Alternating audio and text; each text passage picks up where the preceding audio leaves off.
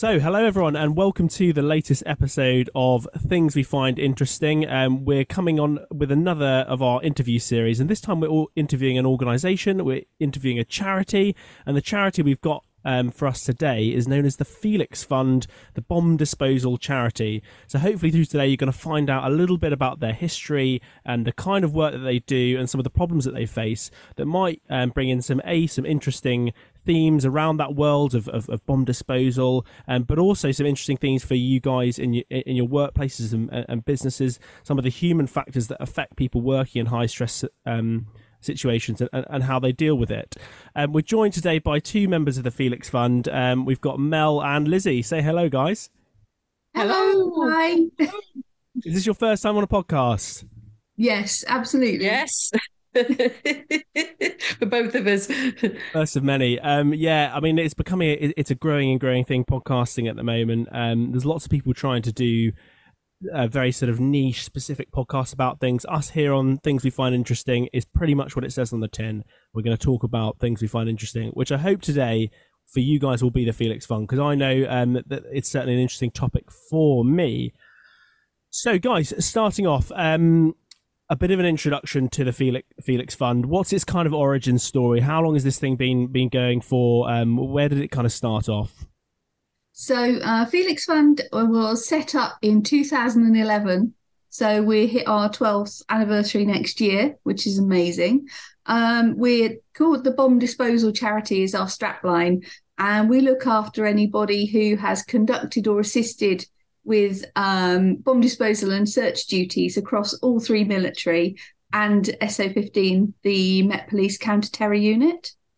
Uh, we're a grant making charity, so we provide financial support for veterans, serving personnel, and their dependent family members in times of need. And this ranges from anything and everything you can imagine. We've done specialist wheelchairs, specialist buggies for children, home adaptations, the whole whole shebang. Um, and alongside that, we also run our mindfulness program, which we call Dashboard, which I know we're going to cover a bit later on. Yeah, we're definitely going to go on to that dashboard one because it, it's a fascinating topic generally, and also I think it's got a lot of applicability for um, sort of any industry. Um, so it formed in 2011. We're talking about that sort of the height of the, the war in Afghanistan. A lot of bomb disposal, as you know, as, as uh, um, you know, the public would call it, work going on there. Um, I assume that's that's kind of one of the key drivers for for the charity being formed. Yeah, absolutely. I mean, I took over the charity uh, eight years ago uh, in January, so I wasn't around when it first set, was set up, but I was aware of it because of family connections. So it was set up at the height of Afghanistan because what was realised at the time um, that the, the general service charities, not to do them a disservice, couldn't provide the tailored help that the EOD and search community needed. So they set up their own charity to to kind of do exactly what was required for them. And and uh, can you give us a sort of any sort of facts and figures, or just a, a general idea about the sort of um, issues that you guys were facing from veterans from from those campaigns? Um, I don't really able to give a, a sense of the scale um, of issues that you guys were having to having to help with. Yeah. Uh, so obviously, uh, very sadly, we lost quite a few um, EOD personnel out there and search uh, personnel the same. Um, and that has a massive effect. Uh, you've got the family members in the first instance, uh, friends and colleagues, you've got the people who were there witnessing it, um, plus their own experiences. Uh, so we we've gone out of our way to really help uh, the families of those that were lost, uh, and that can be in, like I said, in any way, shape, or form, whatever they need. We've been able to try and, and sort of give them what they need just to sort of help them through difficult times. Um, we part of our objective is also to remember the fallen. So Felix Fund is responsible for numerous uh, memorials around the country to the EOD and search communities, and um, and and those that sort of that came back with their uh, experiences. Um, we were at the time running a thing that was called normalization breaks. So the idea was because they all deploy as individuals rather than one regiment, um, people were coming back to the UK after their tours and and just sort of being sent back to to normal duties. So they weren't with the people that they'd had a very intense six months plus together, uh, and this was adding to to their problems.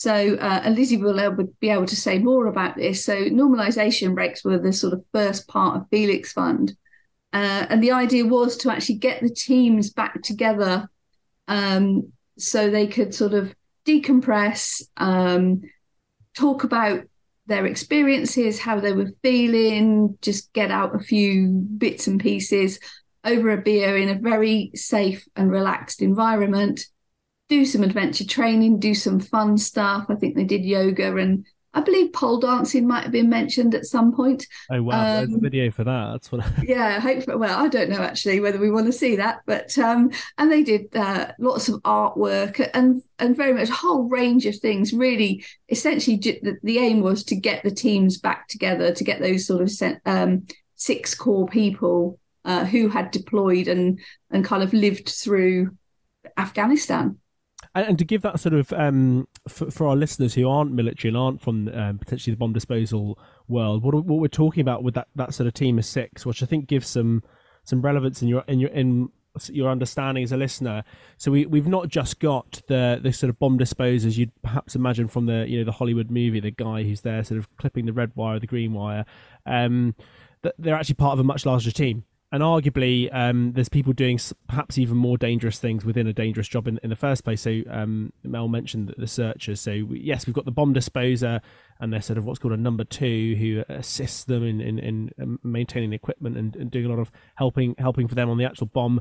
But actually to find the bomb in the first place is not an easy task. And we look at you know you look at the campaigns in iraq and afghanistan we've got a lot of concealed devices and so there's a whole team known as the searchers whose job is to go out there and find bombs. Now remember that these bombs are designed to to harm people who are who are moving about the areas in their vicinity. So some pretty um, dangerous jobs there um, for those for those small teams, and I can imagine they got pretty um, tight knit on, on, on a lot of their deployments. Very much, yeah, very close teams, and and as I said, they deploy individually, so they were kind of meeting in many instances meeting complete strangers once they, they hit the ground for their deployment. Uh, but as you can imagine, very, very quickly, um, it, they become a very, very tight knit team. Um, you know, th- their lives depend on each other. Um, and what what drove? So this sounds like you know it sounds like a great idea. This idea of you know people form a close bond and it's artificial to bring them back home and then send them to the four winds, and there needs to be to help with decompression. What sort of formed those um, those ideas in the first place of like that's the way to help people sort of decompress and de-stress. This this this idea of coming back together. Lizzie, do you want to pick up on on normalization because you were around and I wasn't? Absolutely. Um, yeah, I think I think actually, if we go right back to the beginning, if we've got time to expand on this, um, 2010 was when I first got involved. Felix Fund wasn't even established at that point. Um, I'll just give you a little background about what I do and who I am. So, I am an holistic life coach. I've done it for 40 odd years now.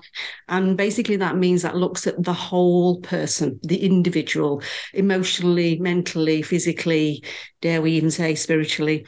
And um, what is it that that person needs? And I coach that person predominantly one on one to help them develop the best they can within themselves, like you'd have a, a football coach or a dance coach.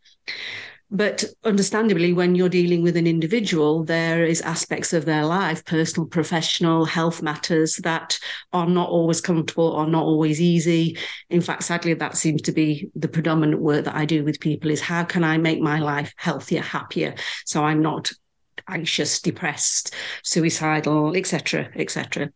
Um, so I had that background, um, and I had a little business that, well, a, a business that I still run, but at the time, I was running this business and a colleague was just in the room at the side of me and he took this phone call and I could hear him talking, but I didn't know what he was talking about.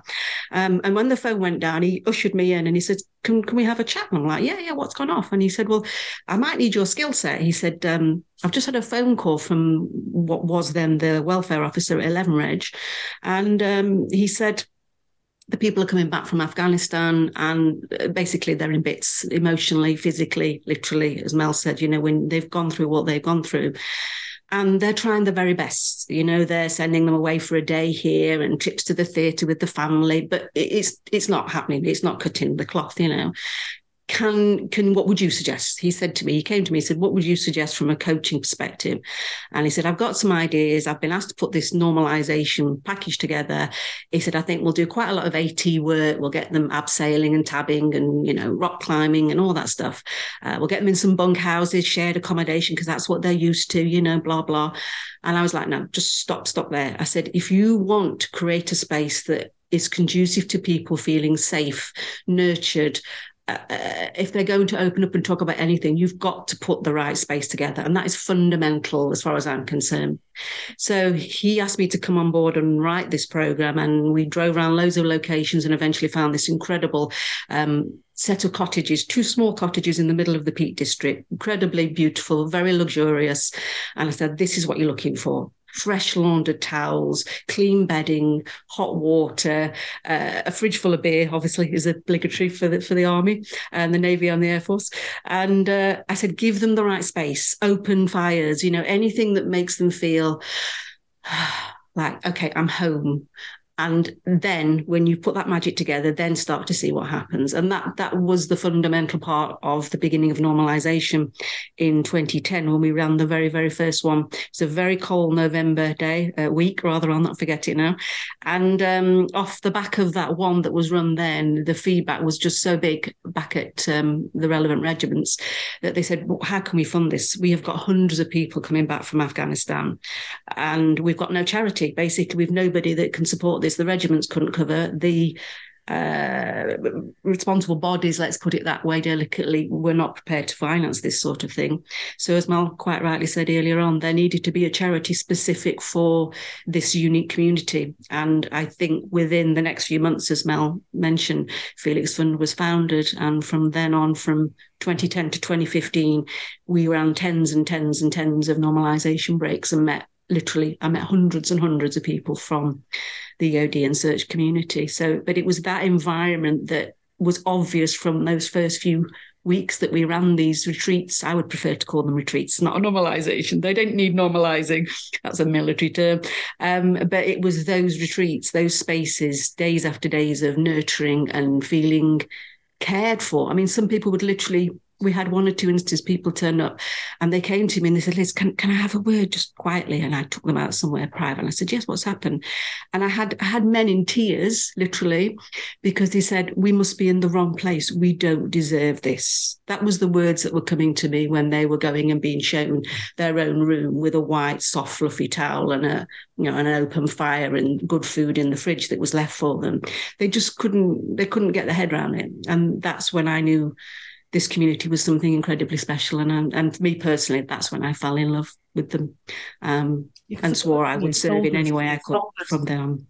You know, it's all, yeah, I can imagine soldiers yeah, saying that. You know, um, having. Yeah, I suppose the the military um, the military culture is to is to is to not complain, is to not you know live in quite austere conditions, and you know the, the worst thing you can do is to complain because you're sort of you know, um, it's not re- really very helpful. So that that does that's I can I can imagine them saying that. And and am I right that this is this isn't just teams that have um, necessarily gone out there and suffered casualties and suffered trauma. This is also just teams that have come back. Yes, been in under very arduous conditions, under th- you know threat of uh, threat to life conditions day after day. Um, but they, those teams coming back and struggling even even if they haven't received casualties themselves, it can be just the adjustment to sort of civilian life after being in such a high pressure environment. Absolutely, yeah. I mean, uh, Mel will probably pick up on this as well, but just those what they were coming back for. Actually, what I noticed from the beginning was it wasn't it wasn't all I, I, was expecting a lot of trauma conversations you know night after night because these retreats as i will call them again you know were five days they ended up being five days in the peak district um, and and I would bed down with them. Literally, I was from uh, my colleague that ran these breaks. You know, from the moment they turned up, we went everywhere with them, and we were with them all the time. So I got to hear over and over the kind of conversations, and I thought they were going to be predominantly about the trauma. And as you say, rightly so, a good chunk of them were about the things that they'd seen and had to do and go through.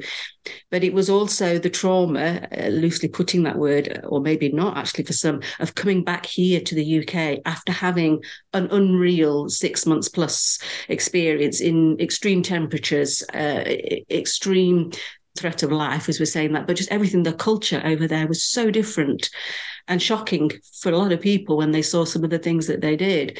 So it was those sorts of things they were also trying to literally get their head around what they'd seen um, the communities do, how they saw the communities live, you know, the poverty, all of that. That was also a trauma. And I'm sure not just within the EOD community, but you know all the serving personnel that were out there but that's that was the community i was hearing it from they were trying to come to terms with that as well so it was multi levels and then trying to fit in back in the uk when the threat here was obviously no threat, but they hadn't quite acclimatized, they hadn't decompressed from six months plus of you know grenades and shrapnel and the threat of life and uh, diarrhea and vomiting and you know all the other stuff that they had to go through for months and months.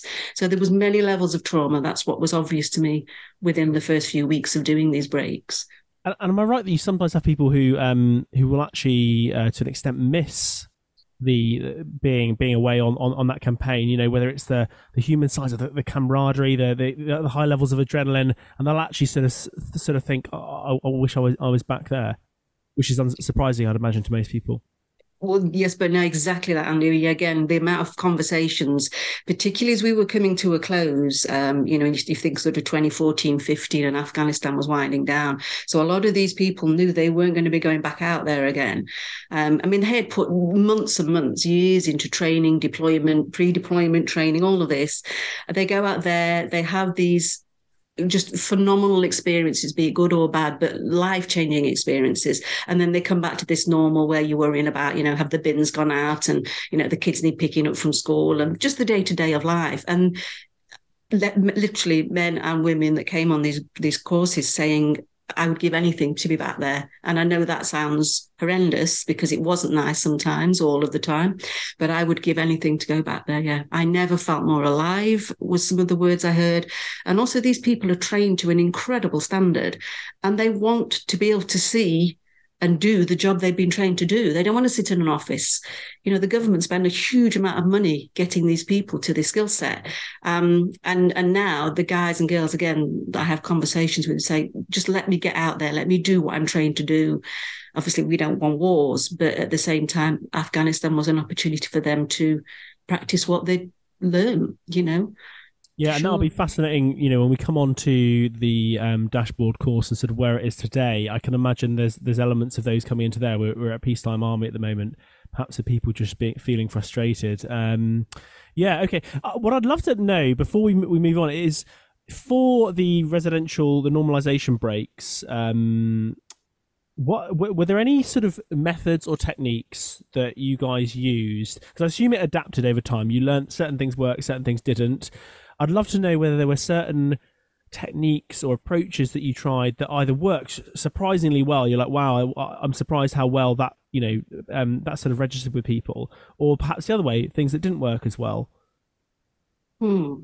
Um, I would say from again having all those years of experience that there was two pivotal points. I mean, we originally started off with the normalization break, I think being about a three day um, break. And then as the charity became more established and, and wonderfully, you know, the, the, country was so supportive in terms of giving financial support to the charity, they would say, they came to us one day and they said, can you make it bigger? Can you make it longer? What if we gave you more money? What could you do?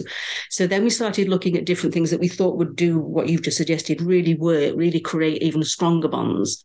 And interestingly, Mel touched on it earlier, but pole dancing was was the bit. Um, we specifically put it in the middle of the week, and I know it raised some eyebrows when we first rallied up the chain of command. They were like, "If this gets to the this gets to the front pages of national papers, we are doomed."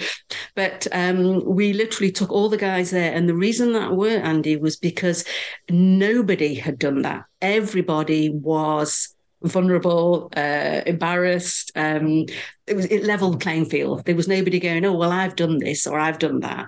Whereas when we did rock climbing and abseiling and caving, quite a lot of the guys and girls obviously have done that as part of AT. So that wasn't pushing their their buttons much. So the pole dancing was a pivotal point. That really was a game changer, and we would see that they'd come out of the um, studio where we did it, aching and paining, bruises all over, laughing and giggling, but at the same time, wow, that was incredible. Um, and then I think another pivotal moment was the day after, which we call the relaxing morning, as, as Mel alluded to. And we did um, art mornings there. We did Lego, which is always a great favourite. And it was those quiet times when the log burner would be lit and we'd be just sitting and chatting. And that's often when people would start again, just while they're preoccupied with a bit of Lego or painting something they would start to talk about their lives. And so they would be the two things that were obvious keepers out of the whole of that week for sure. That's interesting, yeah, because they talk about the um, concept of flow. Don't I, I don't know that's the technical term for it, but when you're highly engrossed in it in a task, I can imagine like doing something like Lego is is um is great for, is when your brain does some of its best thinking. So maybe hitting up mm. on some of those. Oh, amazing. Um, right, so we're going to talk about um, so that's what these. This is the origin days. So this is a while ago, um, and then we're going to talk about this sort of newer iteration of this, the dashboard course. But first, just so that people can understand the Felix Fund a little a little better, um, Mel, would you be able to like just describe the kind of structure and some of the key personalities in the in the fund, and then yeah, of course. So um, we're called Felix because um, Felix is the cat with nine lives. He became the unofficial mascot for the uh, EOD um, guys out in Northern Ireland in the 70s, early 80s. Um, and actually, it was a, a, mishearing on a radio communication. Somebody had said, somebody said Phoenix, as in rising from the ashes. Somebody heard Felix. And in one of these weird twists, Felix stuck. And then we now have this cartoon cat that was drawn by a, a staff sergeant out in Northern Ireland back in the 70s who's the mascot for the charity, but for many of the EOD uh, and searchers now, um, yeah, he's their unofficial mascot, and quite a few of them do wear a badge on their uniforms. So that's where Felix comes from. So, um, yeah. Um, and then, in terms of the charity today, Mel, what, how are you sort of structured? How many people have you got working in the charity? so we are very, very small. Uh, I'm the chief executive officer, uh, and obviously it's my full time job. Uh, I have a admin assistant who is part time. We have a volunteer who does our finances, and that's it in terms of staff. Uh, we have a board of trustees, and there are seven of them. And they are a combination of veterans and some who are still serving uh, across as a wider range of the EOD and search communities as we could reach. So we've got a couple of clearance divers from the Royal Navy, um, some yeah former um, uh, operators, searchers, and things like that. So we try to make sure the board is representative of who we are there to look after. Yeah, uh, and and that's it. That's Felix Fund. We are tiny. And then with that, that tiny team, what, what your projects that you guys run at the moment? Um, would you be able to give us a sort of brief outline of the projects that you're currently? Yeah, so um, I think we've kind of um, not bitten off more than we can chew. We, we're um, we're definitely batting above our average in terms of size, and then what we can actually deliver, um, even on a weekly basis, is quite incredible. Um, so we, have got all sorts of projects. Obviously, I'm responsible for everything o- over throughout the the whole charity.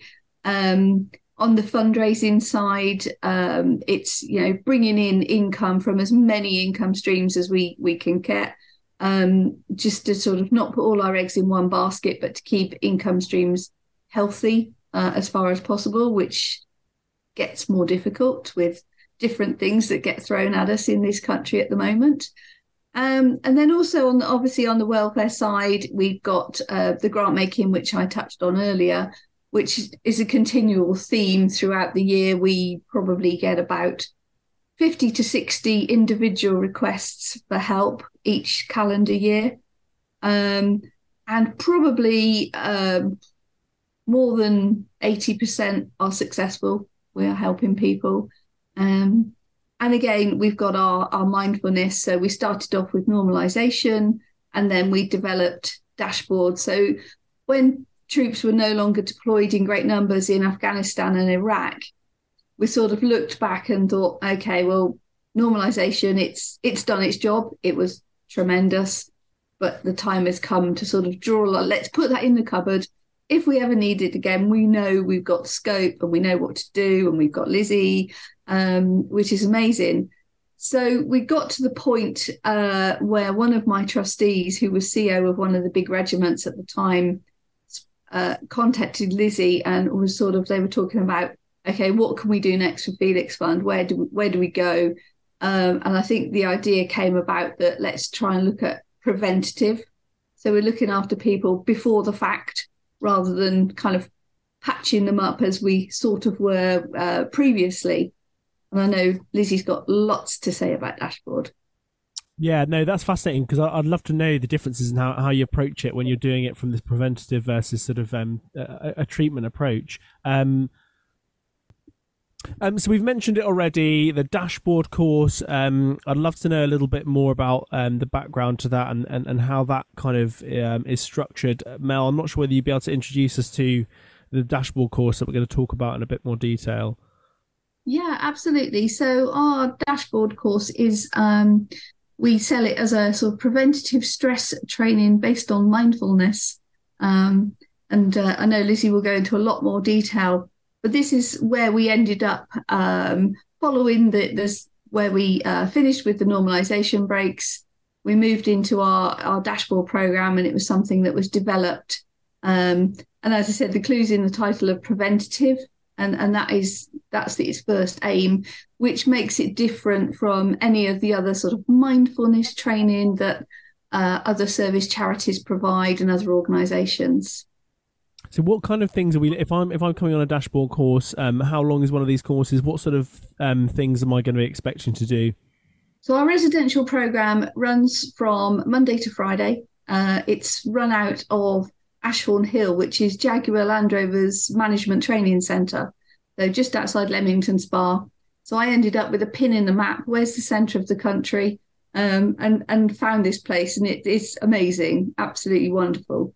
Um, and and it's uh, 10 people per course usually at the moment we seem to be running to 12 because we've got so many people wanting to get on it or needing to get on it um, and it's run by lizzie and another trainer archie who have been delivering it from the beginning and so these um, 10 to 12 individuals who are on this course uh, are these people afghanistan and iraq veterans they're right across the board, actually. Um, so mostly are serving personnel, uh, and many of those that we're seeing now uh, are, are, probably even too young to have been to Afghanistan, which is a little bit scary. Yeah, that's um, me. Unfortunately, I was one of those category.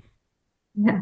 So uh, yeah, so essentially, serving personnel. Uh, we get the odd veteran through, and we're trying to push that further and further, just to get more veterans in, involved and they can be be of any age. You know, we do still have Northern Ireland veterans around the place. I my father is one of them, and uh, you know he's still alive and kicking, thank goodness. Um, so yeah, it, it's very much about anybody, any age, as long as they have conducted or assisted with EOD and search.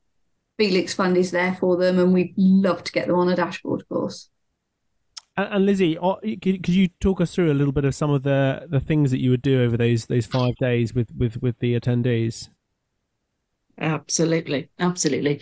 Um, just quickly jump back to the normalization break because it was whilst running those breaks, as I said earlier, that I began to see that this community, and I'm sure many, many areas of the armed forces need exactly the same, but this community need preventative. They the job they obviously do is incredibly stressful. That goes without saying. But I think when you start to look, and with me being civilian, I wasn't aware of this till I got involved with the with the military. That you start to look at the unique stresses that come with people who sign to serve, and that is, um, you know, protracted periods of time away from home, large journeys, often just to get back home of a weekend and then returning back to camp or base, you know, only 48 hours sometimes later, courses, duties. I mean, you know, anybody who's serving or has served will know it, it, when you sign that contract, you come with a list of unique stresses that you would not get in the majority civilian jobs. So that's what I began to see as a as a life coach. It was like, right, you've already got this this stress that comes with the job that you do. And then you can immediately see that linking that to their personal lives. So that's they probably don't see their children from Monday to Friday. They don't see their partners or spouses Monday to Friday unless they are accompanied on camp. And if so, that might have then meant that the wife and or partner and children have had to follow this serving personnel around for many, many years, which of course is going to come with the stresses of changing schools, buying another house, shifting friendship groups, etc. So it was the normalization experience for me in speaking with these people that, that made me realize we have got to do something that enables them to cope with the stresses that come uniquely with this job and also with the job when you sign to serve and are in service in the armed forces. So coming into dashboard i'd already got a pretty good idea about what i knew needed to be in there and by that time i had met my colleague as, as uh, mel mentioned earlier who was uh, also brought his own unique skill set. So between the two of us, we kind of cover a whole host of things. But fundamentally, it was the space, which I, which I mentioned earlier. You have to have the right space. Ashorne Hill is that. It is beautiful. The grounds are acres of gorgeous woodland. The food is beautiful. You have to feed the physical as well as the mental and emotional if you're going to be holistic. So all these things were key when when when Mel was looking and I was sort of putting my inputs. It's got to be a beautiful location. It's got to have great food. Um, it's got to have that nurturing, safe environment that means that when they turn up, they immediately can let a breath of air out. You know, I, I okay, everything is taken care of. So that's fundamental. If the space isn't right, it isn't going to work. It has to be completely non green, by which I mean they turn up as a civilian, they are the civilian, they are the man and woman in front of us, not Sergeant blah blah or OC blah blah or whatever, you know? Yeah, um, that's, really... the military. It's such a, a, a weird kind of hierarch- hierarchical little sort of sub society. We always make the joke of the first thing you do when you meet someone in the military is you don't look at their face, you look at their, their chest because that's where they have their their badge of of, of, rank. Um, and and it's I can imagine that's a, that's a really interesting one of like being able to disregard people who are in various authority positions or, or perhaps not, um, and have them all, all, all on a level on the on the same course. Do you, do you ever experience any difficulties with that, or um, do you use any techniques to help people sort of come at everything as equals? Absolutely, yeah. It's not permitted for anybody to pull a rank. We we we say this quite literally. We are not interested in what your rank is. You leave that at the door. We want to know who you are as a man and a woman, which is why it's specific that there is no green. You know, they come in their civilians, they stay civilian dressed. Everything we can possibly do to remove work from them as quickly as possible is absolutely uh, vital. Um, and this goes out on the enjoin instructions before they come on the dashboard, which is this is not a military course. Nothing about this course is military. If ever I did see somebody say something, do something that appeared that they were pulling rank, it, I would have to, I would have a word with them. You know, I mean, they don't need to shave. I mean, you couldn't get further away from from the green, and it has to be, uh, it has to be, it has to be that way. So um, I, there's been one or two very rare instances where I know or I've heard of a scenario in the background where somebody said, "Oh, that person came and had a word with me last night and said blah blah blah about," and I'm like, "No, nah, nah, and and we nip it in the bud because it's the people, the individuals that are that's who's in front of us, and they are the only things that matter. Yes, they wear a uniform in their day to day job, but that's secondary to what dashboard's about, as far as I'm concerned. Anyway, I want the human being in front of me, not the yeah whatever their title or rank is. And see, we've got these characters coming to the course, military men and women. You know, they they probably think of themselves as quite roughy, tufty, uh, quite stoic, and not very in touch, perhaps, with their inner self um, or their inner emotions. How do you get these guys to open up? And girls, so. Well, this is a secret, so I can't tell you. um, uh, again, uh, with fear of repeating Hold myself, on. but going back to uh, well, you jest, but going back to those normalization breaks, which I do use as a platform for a lot of what we do on dashboard, but I had been told by so many people, you are going to get these, you know, crusty dinosaurs or stoic, you're going to get these alpha males, all this terminology was flying around. They're not going to talk about their feelings. And I'm like, well, we'll we'll just see.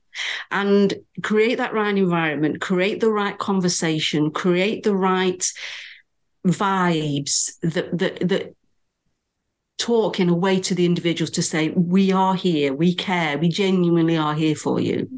And I had so many deep, meaningful, emotional conversations week after week, month after month with those normalization breaks that I saw from the get go that they may wear this uniform and they may predominantly be male, as we know the armed forces is still. But underneath that, of course, all men as women, you know, we all are emotional, we all feel deeply. And I think that was one of the biggest things that was being um, encouraged to be believed by society, which is these people in the armed forces are uh, like a machine. Uh, uh, but underneath that, you, you don't think that they don't weep, you don't think that they don't cry, you don't think that they don't get scared. Of course. And it was just through speaking over and over and seeing this that I thought, right, we've got to create the right space, right environment for them to feel from the get go that they can talk about anything and everything. And I think one of the things that's most important is on that very first evening, when we have them all sitting around, and they sit on beanbags, by the way. Again, we have no chairs. We just sit on the floor. We lays there. We encourage them to sleep. We encourage them to just chill, you know, and go and have a drink, whatever. It is so relaxed. And that's again enforced from the beginning, but we create a circle of trust. And it's the only rule for dashboard, which is everything that is shared in that space for those five days stays in that space. It's almost like what goes on tour, you know, happens on tour, stays on tour. So they have a circle of trust and that shows itself by the end of the week to be invaluable because what they do say and what they do talk about and share they'll often say, I've never even told anybody else. My wife doesn't even know this. My mum doesn't even know this, you know. So it's a powerful space. You you just cannot undervalue what happens in those those five days. Um, but that's giving, part of it. By giving people just permission to engage with these emotions, I, would imagine it's quite an important thing because usually, especially in a sort of British society as well, where it's not, you know, it's not the done thing, is it? It's kind of um, you're uh, you're putting the weight of your emotions onto somebody else. It's almost quite rude, isn't it, to open up in that way? But I suppose if you create a culture where you're like, no, no, no, no this is what I want you to do, um, that's actually probably surprisingly powerful. Oh yeah, I mean, and, and, that is exactly it. When you say you have permission to be emotional, you have permission to show that you have a deep, caring heart. You wouldn't have signed into service did you not care? Because that for me is an is they've they basically signed their life away if needs be. That immediately tells me that you are a caring person. But more than that, like you say, giving them permission. This is the space. What do you need to get off your chest? What is going to make you a more chilled, relaxed, fun, life loving human being. Um, and that's that's the, that's that's also a lot of the key stuff that we put in there, which is the relaxation, the deep breathing techniques, which we do a lot of the deep breathing techniques, the meditation that we do in this enables the physical, emotional, mental body to also start to let go and rewind and unwind. And in that, what you naturally get is a release of emotion, a release of feelings, a release of, I haven't spoke about this ever before. It's, it's a natural process when you put those sorts of factors together and you understand the science behind why those things um, are conducive to somebody as well, releasing, letting go, healing. And, and is that the theme, Lizzie, for the, the, the, the, five days, or is that just the beginning of the course is about opening up? Uh, as we progress in towards the sort of day three, four, five, are we looking at uh, techniques of, of managing stress or managing emotion? How does the sort of five days evolve? Yeah, it's a, it's a combination of that. I mean, we myself and Archie have a we will call it a loose structure. So we will have certain topics that we'll cover most of the days, but we also note it's a very organic experience. When you put those predominantly ten individuals in the room on their beanbags, you don't know what history they're coming with. You've got to respect that. And so if we were to sit there with you know handout sheets and powerpoints, which we don't do any of that either, we just want the individuals in front of us. You've got to expect the unexpected. Um, you you you've got to not be too structured in. Oh, well, Monday morning between 0900 and 12, oh, 1200, we will do this. Well, that might not happen if somebody comes in late because they've had some crisis or something's happening in their personal life. So yes, we have a loose structure, and that is about, like you say, stress management, but it's looking at the emotional, physiological, and mental components of stress. What is it that stresses them in their life? So we'll do some sort of maybe some journaling on that or some work talking in group. And then from that, we go, right, how can we change our relationship with stress? How can we look at things more alternatively? How can we change our mindset? You know, dashboard is not a course, it's a journey into yourself. And I know that might sound quite intense, but that's the that's it. It's not, oh, you come with this learning objective or this outcome, and by Friday you'll go away and we'll have ticked those boxes. No, no, no, no, no. Here is a space. These are some of the things we're going to loosely cover, but let us help you find you. Let us help you teach you how to live. That's that's kind of a big chunk of what dashboard is. Do you do anything on um, personality profiling? It's it's an episode we've got coming up on, on this podcast. Um, uh, it should be in a, in a, in a probably in a few weeks' time actually, um, where we're looking at we're using the five factor personality model, um, the Ocean model, and sort of anal- analyzing how we ourselves sit on it and sort of how that affects different people in the workplace. Um, do, do you do much on that on sort of analyzing yourself against personality profiles?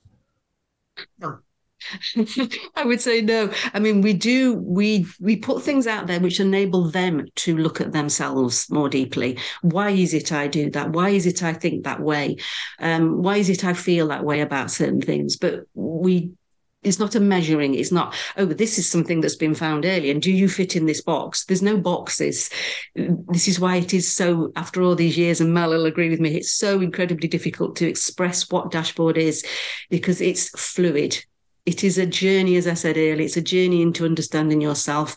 And yes, myself and Archie will hold that and encourage that and take that in a direction to the individual that we feel will benefit them. But it's not structured, it's not based on the sorts of profiling and other stuff that you're you're alluding to there that's out there now. It's it's quite alternative, let's use that word, I think. What would you say, um, using the term alternative, um, could you give an example of some of the practices that people might feel that uh, are perhaps um, you know unusual or or or or, or sort of um, original? Um, I think some of the breathing, which obviously in itself is not is not unique or unusual, but I think the way we can talk them through that sometimes they can start to have quite unusual experiences.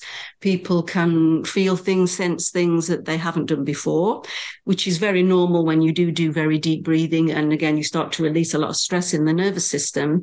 Um, so I think it's things like that can be quite profound. I think also we encourage them to speak very much about personal things. And that's very unusual for a lot of people. I know that sounds silly, but it's who are you and why, why do you feel this way about this particular situation or this uh, relationship issue or this colleague you've got at work that stresses them. So we bring people's experience of their life and themselves further and further and further out so that they get we, we have people sort of having their own version of an epiphany. Let's use those sorts of words. People that will say things like, oh, I realized my life was so stressful with X, Y, and Z when I turned up on Monday. And I thought it was my boss's fault, or I thought it was my wife's fault. And I was so angry and frustrated. And then I've realized through the course of this week, letting go physically and emotionally, feeling this circle of trust, that actually life is happening for me, not to me. And it's those sorts of phrases that people bring from themselves. As I say, it's it's quite a a deep journey into oneself that comes from creating that space and bringing certain certain loose structures in there to help them find their inner being. Yeah, and do you think that's something that's you know that kind of approach um, on going going into your sort of self fundamentals and real sort of deep reflection is that what makes you different to some? I remember you guys mentioned earlier in the pod about some of the existing, um, uh, what do they call it, like resilience training and stuff like that. Do you think that's the sort of key difference of what what you guys do versus perhaps some other, um, you know, um, schemes in, in in a similar kind of environment? Well, what would you say to that? Yeah, I'd say very much so. Um, dashboard is unique. Um, and okay, we can sit here and say that, but I've done the courses myself a couple of times now. Um, the number I've lost probably lost count the number of uh, of feedback forms which you get somebody genuinely saying this has saved my life, this has changed my life. Um, there's such powerful messages that come back from it from the feedback. Uh, when it first started, it was a bit of a voluntold. You will go on it because we need to trial this, and this is what we're going to do then it was kind of the usual, as we sort of said, you know, the roughy tufty soldiers. Why why do I need that? It's pink and fluffy.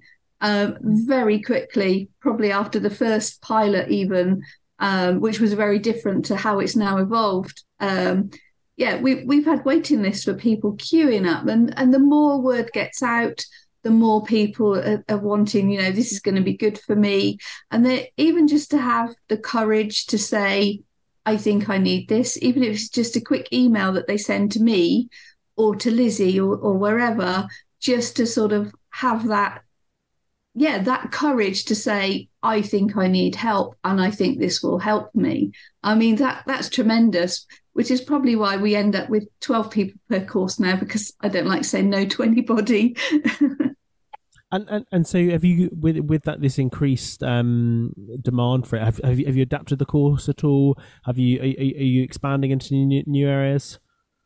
Yeah, so the residential course itself has has evolved over oh, eight years now, or yeah, or so, um, and and it's that's our sort of bread and butter of of our dashboard program, uh, and that will remain. And we run ten a year, um, and and that will continue. Uh, but what we have been doing in the last year, I guess, um, is we've developed a, what we call an on site version of Dashboard. So it's a two day, um, and we take the training, or I should say, Lizzie takes the training to particular regiments and units. So we've been down at um, Carver Barracks in Wimbish. Um, we're there, or uh, yeah, Lizzie is there every quarter, six weeks or so, running two days. Um, we've recently been delivering some for the Royal Navy divers down in Plymouth as well. And this is something we want to kind of roll out a bit further because we can reach those people who can't get away for a week, be it through um, personal circumstances or or work commitments. Excuse me. Excuse me. Sorry. Yeah, and they, and they could be some of your more uh, high at risk people because if somebody's so busy, the organisation can't lose them for five days. Because I, I, remember when I worked down at Wimbish, it was it was discussed, and it's like there's no way I can leave this job for five days. Um, absolutely. you know, and actually maybe they're the people who are more at risk. Yeah, absolutely, and that's why we really wanted to. We were actually asked if we could put something together, and Lizzie and I got together and sort of talked about it and we we came up with a variation which in itself has already evolved a couple of times. Um, and yeah and it, it is about reaching more people. Um, what it has meant is yes we've got those people who two days is enough um, but it's also highlighting to those who might not have been fully aware of what dashboard was um, that means that they then want to sign up for the residential course for the sort of the big brother, um, which is adding to our waiting list, but we're, we're managing it and, it and, it's all good. Um, but it does mean that we are reaching more and more people through our, our two dashboard elements that we've got there. And then also this year, uh, I think it's back in October, we've been asked again and again and again if we could ever do one for spouses, wives, partners, whoever. Um, and we we wanted to do it. We did a trial. Uh, then COVID shut the world down, uh, so it sort of went onto the back burner again. And eventually, um, we managed to get together. We we put together a weekend course for spouses and partners, say at the same venue as the residential course. So they're going along. They're getting this almost the same experience that their their husband partner would have had when they went on the residential course. So we had 10 ladies came along um, and it, it, was amazing. You know, again, the feedback's so positive um, because they're, they're stressed as well. Their stress is maybe slightly different, um, you know, uh, coming at things from a different perspective. Um, but it was, yeah, it, these courses are, are, needed more and more. So what we want to do is to uh, roll out more of our, our on-site for more and more regiments, but also run, try and run two uh, two a year of for spouses and partners, so we can get you know we can sort of maintain a flow of that. Obviously, you know we ha- we are a small charity, so we'd love to run hundreds of these, but um, we have to be uh, sensible. So we want to start running two of those a year for the spouses and partners as well. Have you found any um, of the larger charities um, taking interest in, in, in some of the, the methods that you guys use and sort of um, wanting to learn from the Felix Fund? We have, yeah, we have, we've had sort of a few conversations with different organisations, uh, larger larger charities and other uh, non-profits, um, and and yeah, with with great interest um, in, for what we're doing with Dashboard. Um, but uh, again, with, with lots of things, these these things sort of fall by the wayside when you know COVID hits or Brexit hits or financial crisis hits or whatever it might be. Um, the interest is there, um, and we're open to, to, having conversations with people um, about our, our dashboard um, and what we could maybe do. Um, but yeah, that's where we are at the moment.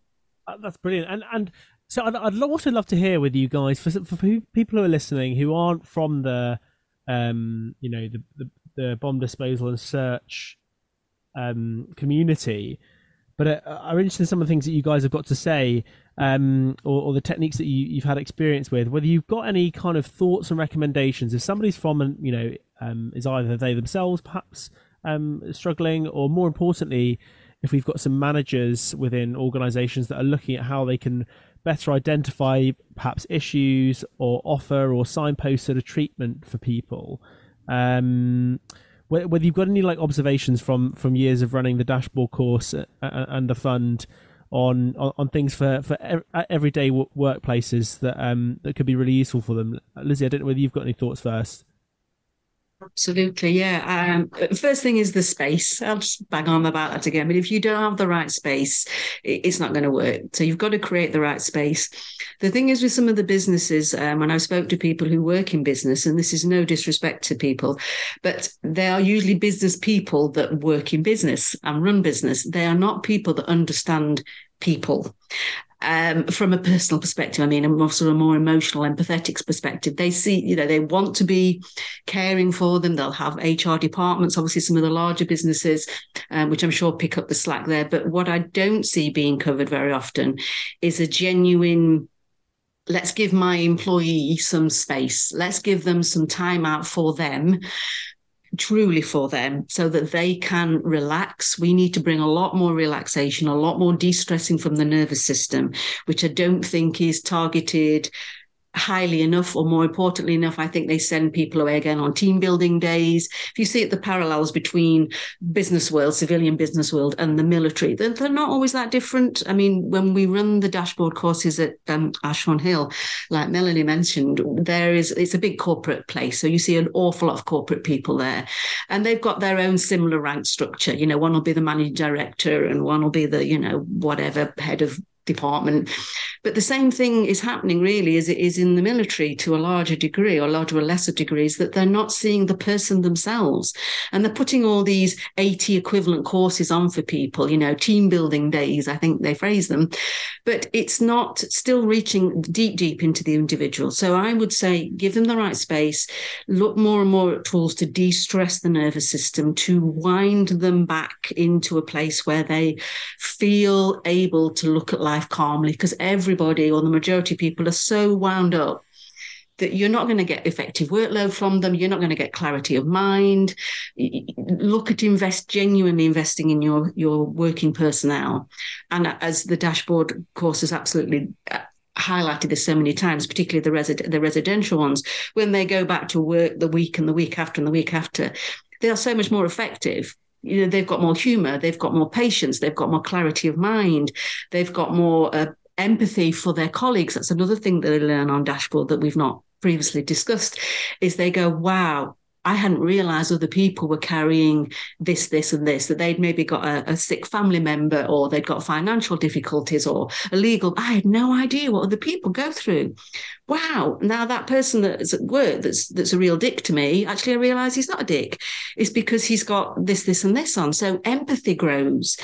And yeah, people who go back to work after doing the residential say how their colleagues feed back to them. Wow, you you know, there's that's such a shift in you for the better. And I'm sure that co- other companies could have exactly the same force multiplied. You know, invest in your staff properly, not just send them away on these do good days where they don't really do anything. Um, and you would see massively tenfold come back to your business. So, yeah, more of a personal thing, I would say people need. Yeah, because those activity days, if they're not kind of combined with the like the analytical side of it, the thought provoking side of it, you're going away and you're doing the activity, but the whole point of the activity is to prompt some thought, isn't it? And it's to prompt some some um, introspection. And if you're not having the structured introspection, as as you said, I did find at the beginning, like people aren't just going to do it on their own accord because it's difficult, it's challenging, it's awkward. Um, you've got to create that structure where people are sort of a bit forced to do it, or are certainly encouraged to do it. Um, yeah, so that, that, that's that's a really fascinating point there. Yeah, Lizzie. So we, we've seen a, quite a few campaigns out there where they're encouraging uh, people to talk more, especially young men um, who probably traditionally have a reputation for, for doing less so, but to to engage with people, ask people how they are. Um, but uh, for, for you, it needs to be a, bit, a step further than that. Yeah, I, I, think, I mean, there has been, even in the 12 years that I've been involved in EOD and search, you know, there's been a huge difference in the awareness, uh, you know, across camps, in welfare, across the society, across the world about the need for us all to talk more. But uh, when we do the, the, the, the dashboard courses, you know, people say, well, that's all well and good, but particularly with the idea that men still find it a little bit difficult to be in touch with how they feel. How do I talk? Even if I wanted to talk, it's not that easy. You know, like you say, there's lots of uh, banners out there, and you know, just talk, just just pick up the phone, talk to somebody, just go and you know have a word with your friend. But that's one of the hardest things anybody ever has to do because first they've got to identify the feeling of what it is they then want to talk about.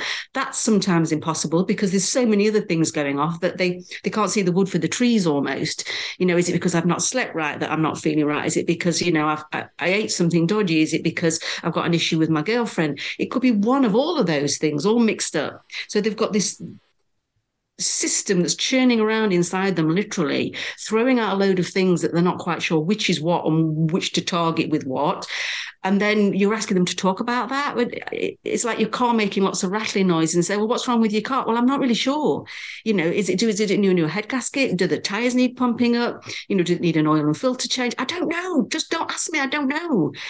So this is again, just calm it down. Let's create lots of space for you to then begin to work at how your vehicle works. And that's something we've not yet discussed actually, is why dashboard got the name it did. But it's the analogy that you look on a dashboard on a vehicle and the lights come on and you go, Oh, I need to take it in for a service, or yeah, I need to put some fuel in it. It tells you everything. We don't have a dashboard for life. We're not taught how to live. And that's a big, big chunk of what Dashboard wants to do is to educate people on what is this vehicle with all its components, emotional, mental, physical.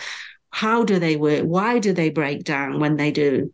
Then you can start to talk about it because oh, actually, I need this, this, because that's what that noise means when it does that, you know? Then talking is easy. Then you get the right help, the right support, and you can help others.